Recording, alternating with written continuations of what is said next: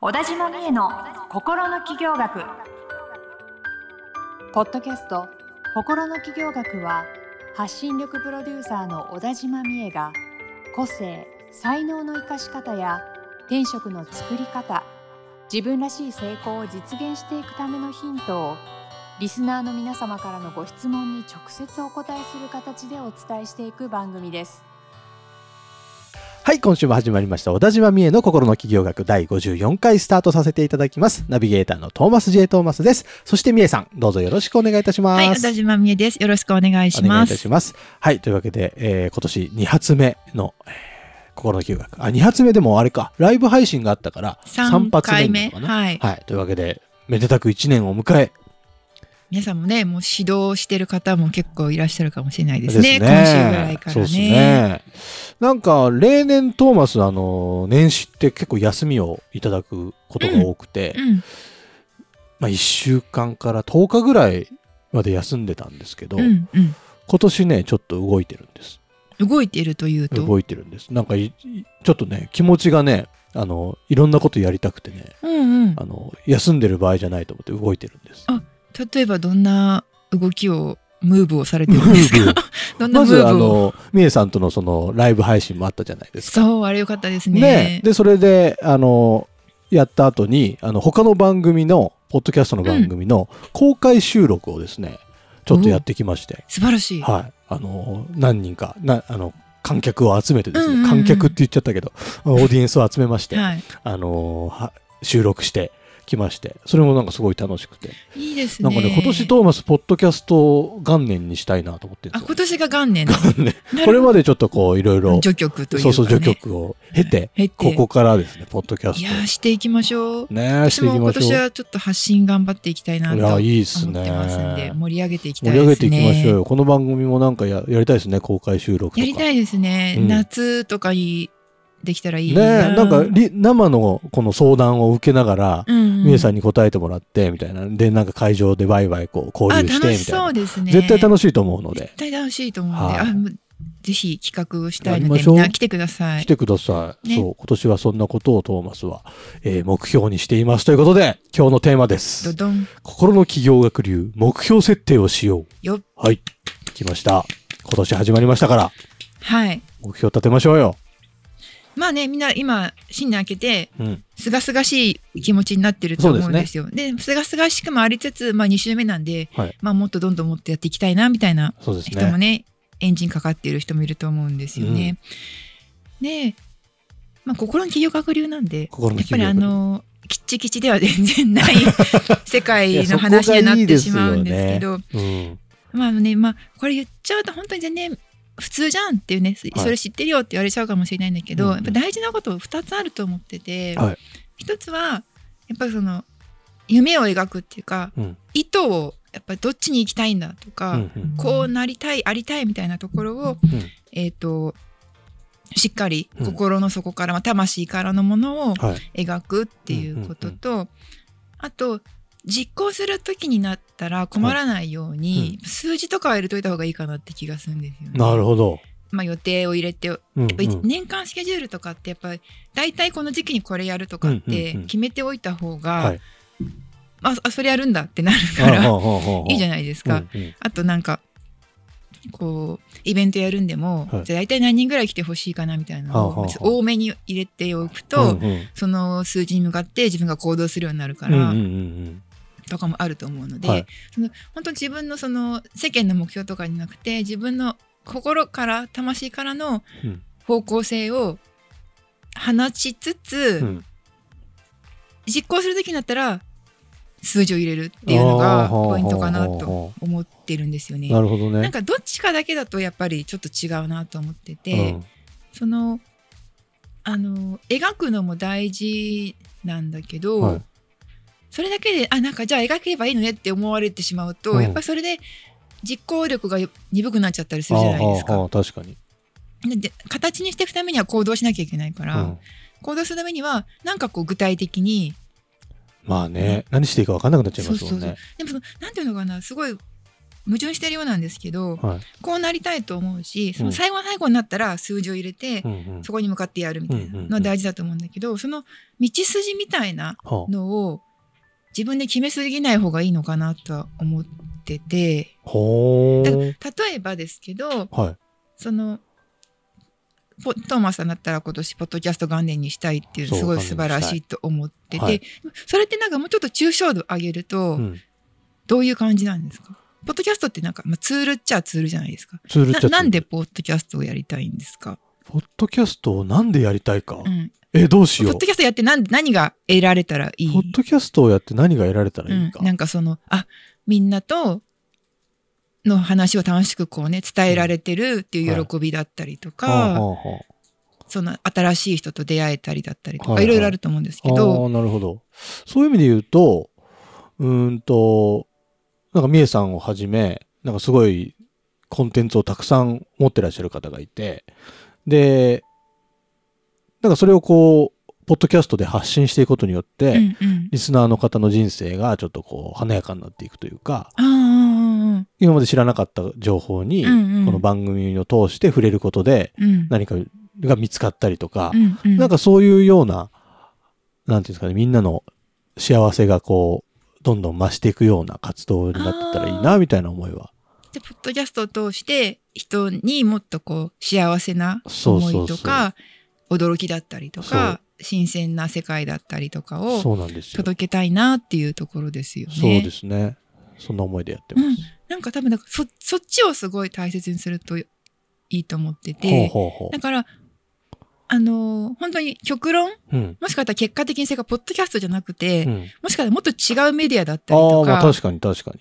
ていうのも全然いいじゃないですか。うん。そのみんなをもっと耳でなのかな、うんなんか声でなのかな、うん幸せにするんだみたいなことを思ってたらなるほど。ちょっと抽象度上げてね。なんだったはあらもしかしたらラジオに進出しちゃうかもしれない。し別にまあ YouTuber とかテレビとか、うんうん。まあもっと他に何かあるのかわからないですけど、リアルとかなのか、うんうんうんもあっても全然いいじゃないですか。確かに。なのでそのみんなにもっとこう楽しい情報を届けるんだ、うんみたいなところを意図をすごい大切にしてそれをやるんだと思って、うん。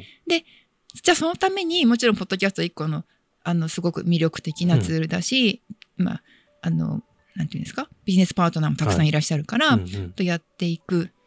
だけどなんかじゃあその先を決めすぎないっていうかじゃあ今、うん。なんていうのかな？この人とはこういう話をして今度はこういう分野を開拓してで今度はやっぱりこっちの先生とはこういう感じにしていってみたいなところを、うんなんか私の考えとしては、うんそんなに決めなくてもいいのかなみたいな。ほうほうほうほうほうトモさん決めなさそうですけど なんかじゃあそういう決決めるのが。大事みたいな考え方もあるじゃないですか。確かに細かく現実に落とし込んでいくのが大事だよみたいな。うんうんなんかそういうの、そういう作業も楽しいですからね。目標を達成るときに全部細かく決めていっちゃうのも、そうそうなんか楽しくやれちゃうんだけど、楽しかったら楽しくすごいいいと思うんだけど、うんなんかそれがで書いてみてえーでもなんかその通りにいかなかったらうんうん。嫌だった嫌だとうんうんうん。か失敗だみたいなとか、そこにとらわれすぎない方もいいですよね。はいはいはいはい。楽しく書くにはそれでいいんだけど、まあ、うん。楽しく書いて、まあほっとくというか ね、ほっとけたらいいかもしれないそうじゃいないものが来た時に、うん一歩目からあこれなんだつまずいちゃったらってそうそうね。あこれは違うなんか自分の思った通りにならないと、うん。あこれは違うとかうまくいってないとかって人って思いがちだから、うんそうなっちゃうかも。立てても計画細かく立ててもいいんだけど、まあ、それはそれでやっぱ来たものを柔軟に受け取れるような、あの心のなんか余裕うん。はすごい大事だと思うんですよ。あで結構私はその前から番組で言ってるんですけどはい。すごろく型みたいなうんうんうん感じなんで、うん。まあ、来たものに乗ったりとか来たものは意味があると思うので、うんうんうん。意図はすごいその大事にしつつ、うん。来たものがそっちに運んでくれるのかなみたいな感じで受け入れるみたいな。はあはあ。はあそのなんか柔軟性みたいなうんのもうんうん。すごい大事かなって思ってて、はい。っていうのもなんか最近やたらこう自分の中でなんか自分を自分を過信しない方がいいみたいななんかそういうメッセージが来るんですよ。はいどっから来るんですか？いろんなとこいろ目にするインスタとかいろんなところから来てすごい。でそれってなんか別にうぬぼれるなとかそういう意味じじゃなくって、はいなんていうのかななんか自分で全部やろうとか、うん自分で頑張れば全部できるんだとか、うんうんうん自分の決めたように全部やりたいんだみたいな、ほうほうほうまあ、気持ちがやっぱり私もあるので、それをやっぱり手放していいくといいのかなみたいなことを自分自身には感じて、へえ。そうなんかねそういうこと思うんですよね。いいっすね、そのメッセージ届いてて。そうなんですよなんかで結構だから最近はコンテンツとか作る時とかも、うんあのもちろん自分で作るんだけど、はい自分でやるんだけど、うんなんか自分で考えようとしなくて、へあえ。なんかなんかいいアイデアくださいみたいな感じで すげえ降りてくるんですか？降りてくるのをうんお願い、もう堂々とお願いする。堂々とおいいアイデア願いする。お願いしますみたいな。何それ？あ明日資料作るんでいいアイデアお明願いします。日なのに、すげえ。みたいな感じで寝るわけです。はあ寝る？寝ちゃうんだ。明 夜だからそれ。はもう夜だから。明日作るために今日はもうそれをお願いして寝る。で、明日やるからちゃんと。はで、そうすると、やっぱなんか何気に見た、こう SNS とかの一言で。みたいな。あ、そっか、みたいな。でそれ別にそれを、あの、引用するとかじゃなくって、はいはいそこからなんかすごいひらめくものがあって、で、自分のもともと伝えたかったことがよりなんか、あ、こういう言い方できるや、みたいなうんうんうんうん思いついたりとか、全然本当になんか自分で思いついた感じじゃないんですよ。はいはいあ、ありがとう、みたいな。い。うん教えてくれてありがとう、はいはいはい。感じでやったら、結構いいのができてる感じが最近あってす、げえ、それ。みたいなやってみよう。なんかそう、だから自分、もちろん自分が頑張るんだけど、自分がすごい努力する。うん。それは当たり前なんですけど、はい。だけど、なんか自分だけでやろうとしない方がいいっていうか、なるほどね。それこそ集合意識ですか？意識。いや、と急なんかマジで。いやチュアル感がまた出てでもなんか。そういうことだと思う、なんか最近分かりかけてきた、分かりかけてきたっていうへか、ー。感じてるというはあか、感じがしていて。なんかあんまりこう、自分が自分がみたいな風にならない方が、うん。かえってちゃんと人に届くものになるからってことは逆にそれそれによって自分らしさが生かされるってことなのかうなとかっても思ったりとかして。そうなんか割と去年の夏ぐらいからはなんか私結構私が私がって人間なんですけど、まあえ。、それはもう前も今もそうなんですけほどう。まあそういう気持ちもありつつ、うんでも一方でなんかなんか自分をなんかパズルの一つのピースとして、はいはい。なんかうまく使ってくださいみたいなそういう気持ちがすすごい出てきてなんかハマるところに自分を使ってくださいみたい。な感じが出てきたんですよへね。え。だからなんかそういうかんそういう気持ちみたいのがうんでいけたらいいなって思うんですけどなるほどね。なんか私がとか私のこのコンテンツがみたいなのじゃなくてそれこそトーマさんみたいにその,、はその自分があの人の話をねこう一緒にすることで、うん聞いてくれた人にうんこういう気持ちになってほしいんだみたいな、そそっちにやっぱりフォーカスしたいじゃないですか、はいはい。でそしたらやっぱそれが幸せってなるからなんかそういう感じでいきたいなとは思ってるんですよね。へえ、面白い。なんかそうやって、なんか自分を信じて、そういう目標設定とかにしても、こう湧いてくるものを目標にしてあげるといいんですかね？あ湧いてくるものが本当なんじゃないですかね。なるほどね。だから無理、無理くりこう目標を決めるというよりかは、あこれしたいなとかって湧いてくることを止めない方が大事な気はしますけどね。なるほどな。湧いてこい、湧いてこい。湧いてこいっつってたら来ないですよね、きっとね。大丈夫、湧いてくる。そうそうそうそうそう。お願いよろしくね？よろしくねぐらいなよろ感じで。しくね？ってね。はいそっか。そうすると来ると思うなる。ほどね。なんかそしたらもうポッドキャストなんて当たり前に多分成功するというか確かに確かにポッドキャストの成功は当たり前、うんでさらにすごいう上に、うん上というか違う世界も、はいはい多分広がっていっちゃう気がするんですよね。いやいいっすね。心の企業学流目標設定をしよう。いいっすね。あいいですか？うんみゆさんと話してるのなんか気持ちが軽くなってくるというか。あよかった。うん。なんかそういう感じがすごい最近強くていやー、面白い。なんか自分で解決できるとかっていうのって、はい一歩間違うと思い思い上がりというか、うんなんかギューってなっちゃうからなんか自分が自分がみたいな私はなりやすいんですよ、そういうここういう話するのもうん私はなりやすいから なるほど。あの私が正しいみたいな風にはあやっぱりちょっと思っちゃう時とかあるんですよ。はいはい。でもわかりますよ。まあ、それが必要なと場面もあるんですけど、うんでもそれがなんか自分を狭めてんだなってめっちゃ感じることが多くってへだからそこを緩めていきたいんです私も。ーなるほど。はい。夢っていきましょう、みんなで。緩めていく。そう、だから私は2024年はい。目標設定はもう緩め、緩めて、うんそうですもうあの玉活をしてきます玉活？魂の活動魂の活動、はいあスピリチュアル感また出てきた。あでも去年私やったちょっとはいあの、プロモーションのあれのコピーがはい。魂の言葉があれば、まあ、少ないお客様でもあの理想的な人が集まるみたいな、はやってて結構みんななんか聞いてくれへてー。そのライそのキャンペーン中ライブやってたんですけど、はあ。それをねあの毎日見ますみたいな感じで言ってくれた人が、毎日手帳に「魂ライブって、ね、予定入れてます」みたいなことを言ってくれて「うん。あ魂ライブいいな」って思ったんですよね。そのネーミングありがとうって。思ったリスナーの方というか見てくれたそうそうそう見てくださってる方が。命名いただいた感じなんですね。そうだからあなんかそういうことを別に分け隔てなくやっていけばいいんだってなるほどね。思ったので今年は玉活ですはい玉活いいですね、玉活。はいみんなでしていきましょう、玉活。みんなでしていきましょう魂の活動。はいトマさんもねいろんな玉活やられてると思うんですけ玉ど活。はい ちょっと手の動きが不思議だったんですけど玉活ね。わはいわかりました。皆さんも玉活降りてきますから。俺みんなの力を借りてそう、みみんんなの力を借りましょうみんなが影響し合ってるう。そうっ。てとこだと思いますそうですね。はいいや、面白い。面白い話になりました。ぜひ、えー玉活をしながら目標設定をして、今年も一年いい年にしていきましょうねしてい。きましょうねねよろしくお願いはしますお願いしますはい、えー番組の概要欄にですね、えー、みえさんに直接つながる LINE 公式アカウントの登録用のリンクが貼ってあります。ぜひそちらから登録していただいて、番組に対しての相談や、えーコメントや感想や、うん、なんか何でもいいんで送ってきてください。よろしくお願いします。今はい。年のね、目標とかもあ、ね、目標聞きたい。はい目標送ってきてください。ぜひ。よろしくおいや願いします。全然いや俺は今年1億稼ぐとかでもすごくいいと思うのでウェイねウェイ1億稼いだらはいさ1000万ぐらいください。なんで？ウェイ。はい。というわけで、えー番組の最後にサブカル紹介のコーナーです。今週は何をお伝えしていただけますか？はい映画でうん。「聖者たちの食卓」っていう、まあ、ドキュメンタリー映画がありまして、はい。